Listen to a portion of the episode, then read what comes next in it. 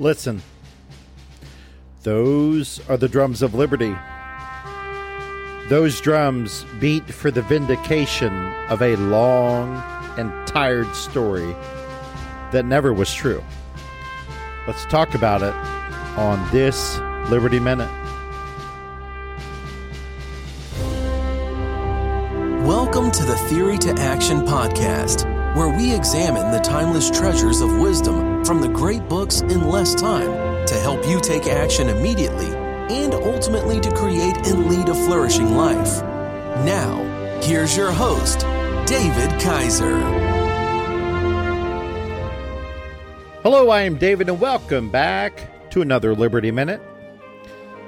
So, after two special counsels, several inspector general reports, six years later, two manipulated elections, the country has finally gotten somewhat closer to the truth of the partisan FBI's Russia collusion probe of 2000 of the 2016 Donald Trump campaign.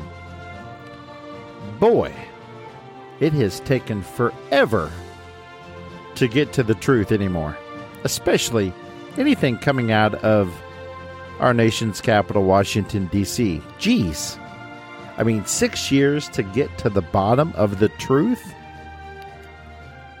Man, oh man. Regardless, the 306 page Durham report was finally released this past Monday afternoon. Now, get this it has 1,753 footnotes.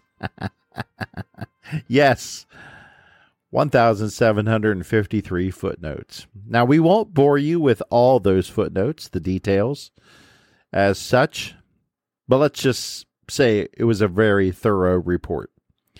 It gives us a much better picture to the very partisan FBI, especially under former Director James Comey and Deputy Andrew McCabe. Now, the upshot of all this is, ironically, it was not, not the Trump connection with Russia, but it was substantiated that there was a Clinton connection with Russia. Imagine that. Except that the FBI did not want to investigate Hillary because they thought she was going to be the next president of the United States. And yet, no one in the media or the ruling class wants to talk about it. So let's go to the Washington Examiner for this actual reporting. I thought it was a fair article of what had transpired. And I'm actually going to link to their uh, whole page. They have they've done a pretty good job reporting, and they have a variety of perspectives on this, four or five different articles. This particular article comes to us from Jerry Dunleavy, the Justice Department reporter over at the Examiner. He's done some pretty good work, and this is some good writing. So, going to the article. No proper basis to launch Crossfire Hurricane. Durham reported the launch of the Trump Trump Russia investigation was deeply flawed and that an objective and honest assessment of the evidence should have caused the FBI to question not only the predication for Crossfire Hurricane, but also to reflect on whether the FBI was being manipulated for political or other purposes. But unfortunately, it did not. Skipping down to the next big takeaway Hillary Clinton connections. Durham's report reached a number of conclusions about Clinton and her 2016 campaign. The special counsel detailed how differently the FBI handled similar Clinton related controversies that could affect the election, but that were all treated with, quote, caution by the FBI. The speed and manner in which the FBI opened and investigated Crossfire Hurricane during the presidential election season based on a raw, unanalyzed, and uncorroborated intelligence also reflected a noticeable departure from how it approached prior matters involving possible attempted foreign election interference plans aimed at the Clinton campaign, Durham wrote. In one instance, according to the FBI, or, or according to the report, the FBI headquarters and Justice Department officials required defensive briefings to be provided to Clinton and other officials or candidates who appeared to be the targets of foreign interference. End of quote. Skipping down a little bit further, the dossier and Russian disinformation. Durham said within days of their receipt, the unvetted and unverified Steele reports were used to support probable cause in the FBI's FISA applications targeting former Trump campaign associate Carter Page. The special counsel noted this was done at a time when the FBI knew the same information Steele had provided the FBI had also been feed, fed to the media and others. End quote. Let's stop here real quick. Now, keep in mind the FISA applications they're speaking of, that's going to a FISA court with a special security judge. So, what are the FISA court judges going to do in the future now? In the past, they've almost rubber stamped all these applications coming from the executive branch. But now they know they were essentially lied to, especially lied to their faces repeatedly by the FBI. I don't know what you think about judges, but I know they don't like to be lied to, especially to their faces. So this is going to have some ramifications we're going to have to watch closely. Going back to the Examiner article. No collusion. Durham's report assessed neither U.S. law enforcement nor the intelligence community appears to have possessed actual, any actual evidence of collusion in their holdings at the commencement of the Crossfire Hurricane investigation, and the FBI then discounted and willfully ignored material information that did not support the narrative of a collusive re- relationship between Trump and Russia. Skipping down further, no further chi- no further crimes charged. Durham has obtained one guilty plea during the investigation from FBI ex-lawyer Kevin Clinesmith. Ken Clinesmith's one guilty plea of falsifying a document during the Bureau's efforts to renew a FISA surveillance against Carter Page. Durham had brought charges against Sussmann and Danchenko, but was unsuc- unsuccessful with both at trial. The special counsel did not charge anyone else in this new report. Okay, so there you go. Now, Again, going back to the top of the article, though, the 306 page report, which Durham described as sobering, cast doubt on the idea that the FBI should have ever even begun its Crossfire Hurricane investigation and concluded the former Secretary of State Hillary Clinton's campaign played an outsized role in pushing such collusion claims to the media and to the FBI, among numerous other bombshell revelations. Hillary Clinton plays played an outsized role in this whole sordid affair.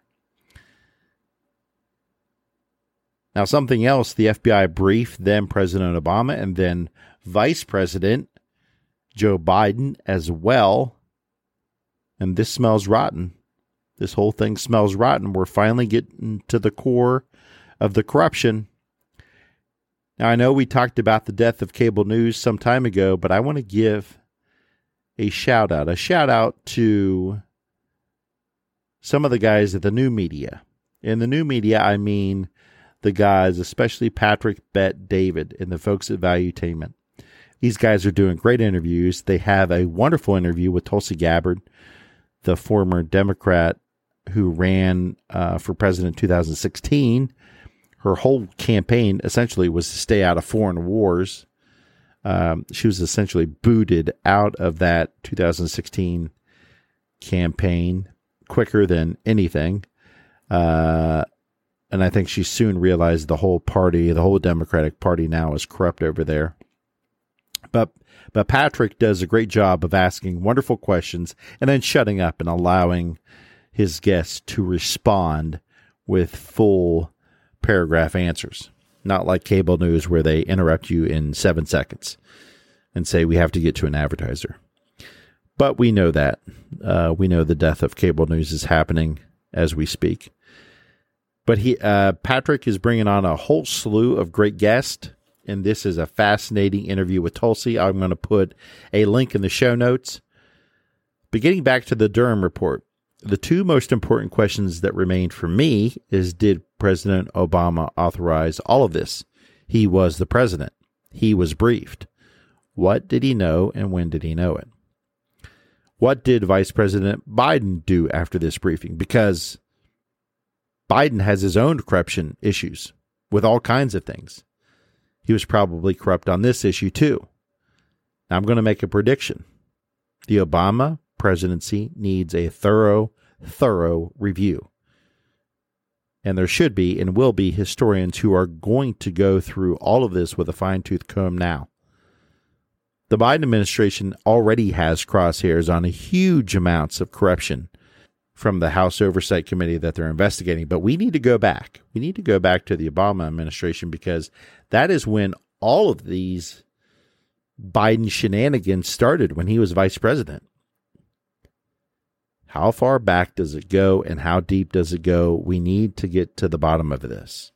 Those are even more real questions. Holy smokes!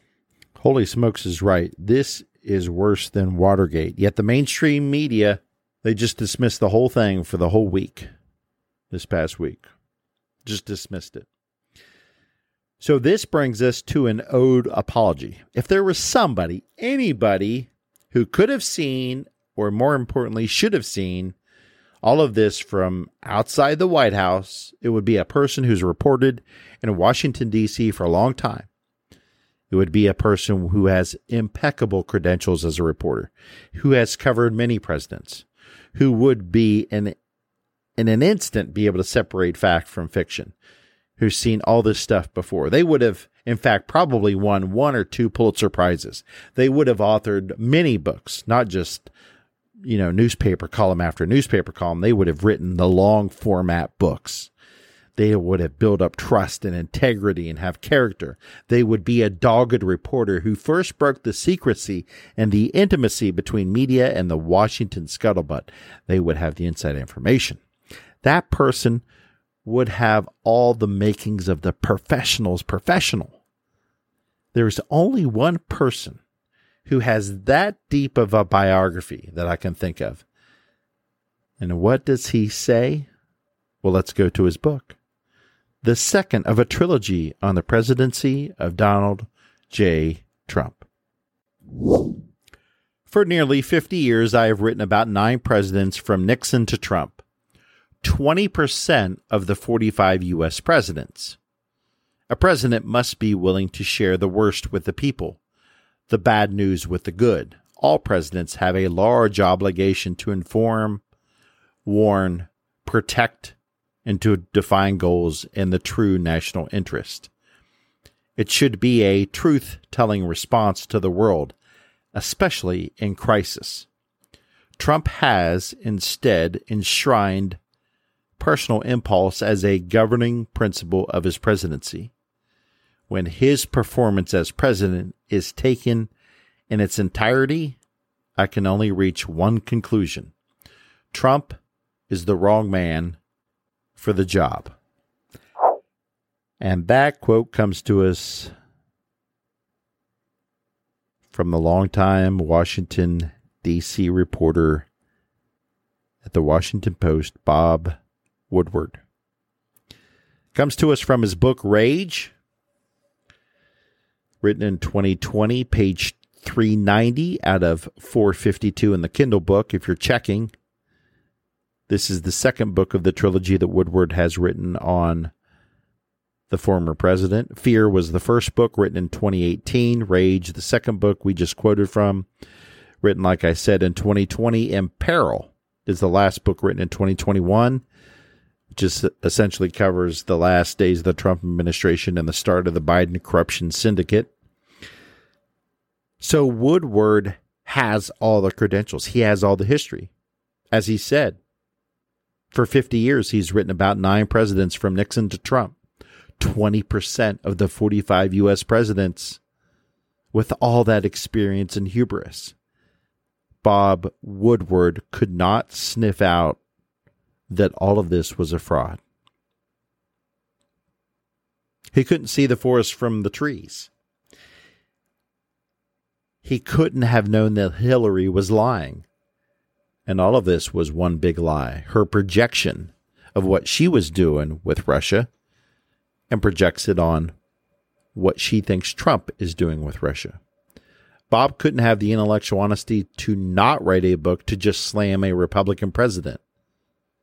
Of all the people who owe the American people an apology, and most importantly, owe Donald Trump an excessive apology, it is Bob Woodward. He missed it. He missed the biggest story in the last 50 years. I would dare say this story is bigger than Watergate, which made Bob Woodward famous. And to take this even to another higher degree, Bob Woodward is the executive director or executive editor for the Washington Post, a Washington Post that in 2018 won a Pulitzer for, get this, here's the quote from the Pulitzer Prize for deeply sourced, relentlessly reported coverage in the public interest that dramatically furthered the nation's understanding of Russian interference in the 2016 presidential election and its connections to the Trump campaign, the president elect's transition team, and his eventful administration. Imagine that. How ironic. As the singer Alanis Morissette sings, how ironic, don't you think? The whole thing was a fraud. It's all bunk now. So to take Woodward's last line of his book, Rage, against Donald Trump, quote, when his performance as president is taken in its entirety, I can only reach one conclusion. Trump is the wrong man for the job, end quote. The American people will record for history's sake that Bob Woodward did not follow the truth. He didn't see the real story when it was right in front of him. He didn't smell or even taste what dogged reporters for the truth always crave, which is the truth. Bob Woodward had the truth right in front of him and he missed it big time. He was so close. Bobby, you were so close. What happened? Let the historical record be written. Despite all the ink spilled by Mr. Woodward over three books, that he wasn't even close to the truth. Now, Lee Smith, in his book, The Plot Against the President, which was much closer to the truth. Now, there is a great book with great reporting, following a story that seeks the ultimate truth The Plot Against the President, the true story of how Congressman Devin Nunes uncovered the biggest political scandal in U.S. history. That is a great book. That tells you, that tells the reader the actual truth. Here's a question Did Bob Woodward talk to Congressman Nunes? Well, well, hmm. That is a Liberty Minute for another day. So, in today's Liberty Minute, we applaud John Durham for seeking the truth where it led for writing the most honest and thorough report he could as of right now, for giving the American people a chance to save the Republic if they can. Because it all starts with knowing the truth, getting to the bottom of the truth. And it took us six years to get to the bottom of the truth. Much too long. And what's what's the litany again? Six years, two special counsels, several inspector general reports, two manipulated question uh, elections, the 2016 and 2020 election. But finally, we are much closer to the truth. And as for Bob Woodward, we will be waiting on that apology to the former president, and we will be waiting for the Washington Post to return that 2018 Pulitzer. But we won't be. We won't be holding our breath. Let us all keep seeking and demanding the truth, because our country desperately needs it. Thank you for joining us. We hope you enjoyed this Theory to Action podcast. Be sure to check out our show page at TeamMojoAcademy.com, where we have everything we discussed in this podcast as well as other great resources. Until next time, keep getting your mojo on.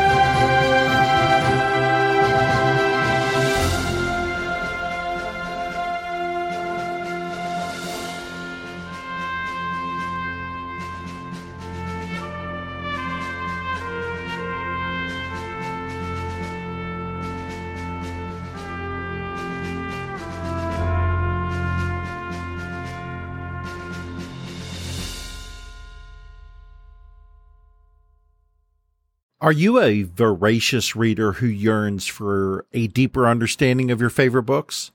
Or perhaps you're a busy professional seeking to enrich your knowledge but short on time.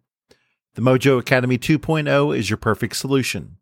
Our revamped service now includes beautifully designed monthly written reviews and PDF format to accompany our popular audio reviews. These aren't just summaries. These are comprehensive and insightful explorations of each book, packed with the actual quotes from the book to enhance your understanding. With usually 69 pages per review, they are perfect reference tools to take your learning to the next level. Get your free Mojo Academy review in written format at teammojoacademy.com or click on today's show notes for that free link. Again, teammojoacademy.com or click on today's show notes and you will see the link for the free written review. Get yours today.